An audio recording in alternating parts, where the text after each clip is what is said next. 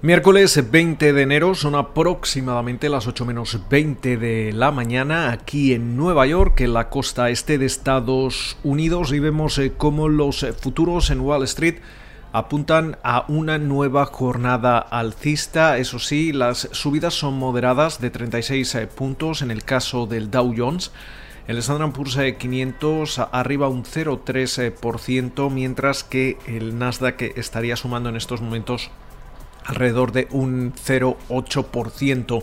Por su parte vemos eh, cómo vuelve a subir la rentabilidad del bono americano a 10 años, se sitúa en el 1,10%, mientras eh, que el West Texas Intermediate se estaría transando al alza también en los 53,59 eh, dólares el barril. En estos momentos todas las miras están puestas en ese cambio que se va a producir en la Casa Blanca. Hoy se celebra en Washington esa inauguración de la administración eh, del presidente demócrata Joe Biden. Eh, de, de hecho, los eh, próximos 20 minutos está previsto que el presidente saliente, Donald Trump, abandone la Casa Blanca rumbo a Florida, dado que no va a acudir a esta ceremonia de inauguración.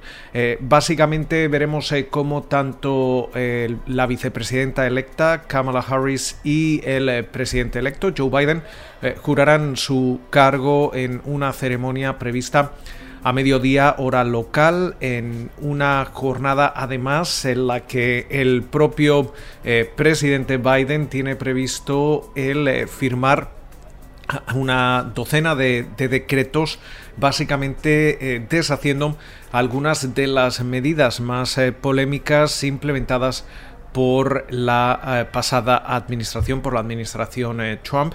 Se prevé entre ellas, eh, por ejemplo, que de forma inmediata Estados Unidos vuelva a sumarse al acuerdo de, de París.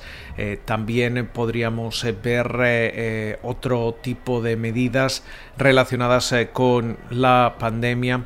Y mientras tanto, también seguimos muy atentos a qué es lo que va a ocurrir con ese plan de estímulo presentado la semana pasada por Biden, un plan de 1,9 billones de dólares eh, que defendía eh, la que va a ser su secretaria del Tesoro. Estamos hablando de Janet Yellen. Eh, defendía durante la jornada del martes ante el Comité Financiero del Senado de cara al proceso para su nominación. Mientras eh, tanto, también eh, veíamos eh, cómo el presidente Trump anoche perdonaba o daba a conocer un varios, casi un centenar de, perdones antes de, abandonar la, Casa Blanca, entre ellos a, su ex estratega de la Casa Blanca, una figura polémica como es Steve Bannon, entre, entre otros. Eh, pero durante la jornada de hoy también eh, vamos a estar atentos a esos eh, resultados presentados por Morgan Stanley que convencía con tanto del lado de los beneficios como de los ingresos.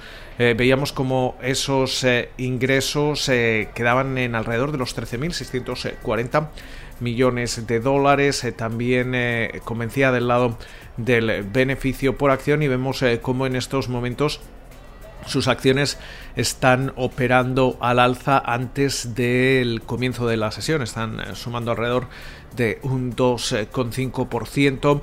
Al alza también las acciones de Netflix que presentaba sus cuentas al cierre de la jornada de ayer. Importante que por primera vez en la historia de la compañía eh, sobrepasaba eh, los 200 millones de suscriptores eh, netos de pago. De hecho, quedaban en alrededor de los 203 millones. Parece que esta base va a seguir subiendo en el trimestre en curso. Eso sí, veíamos cómo el beneficio neto en ese cuarto trimestre eh, de, 2020 cae alrededor de, un 8%, pero sin embargo eh, la compañía eh, ofrecía datos importantes como la posibilidad ya de registrar un flujo de caja positivo, básicamente su intención de reducir deuda, y todo esto parece que, animaba a los inversores en una jornada en la que también hemos visto cómo las refinanciaciones de, hipotecas caían la, semana pasada. Y sobre todo estaremos eh, atentos que hayan de hecho un 5% eh, eh, y mientras tanto vamos a estar muy atentos sobre todo a ese discurso inaugural del presidente Biden, donde seguramente llame a la unidad del país y también esboce cuáles van a ser los eh, principales objetivos de su agenda. También eh, destacar que Alibaba está operando en positivo después de que su fundador Jack Ma eh, haya vuelto a reaparecer después de haber estado meses fuera de, la luz pública debido a toda la polémica ah, relacionada con eh, Ant Group y el gobierno chino. Con lo cual, muchísimas eh, referencias, esperamos eh, que pasen ustedes una feliz jornada de miércoles y como de costumbre nos volvemos a escuchar en la mañana del jueves.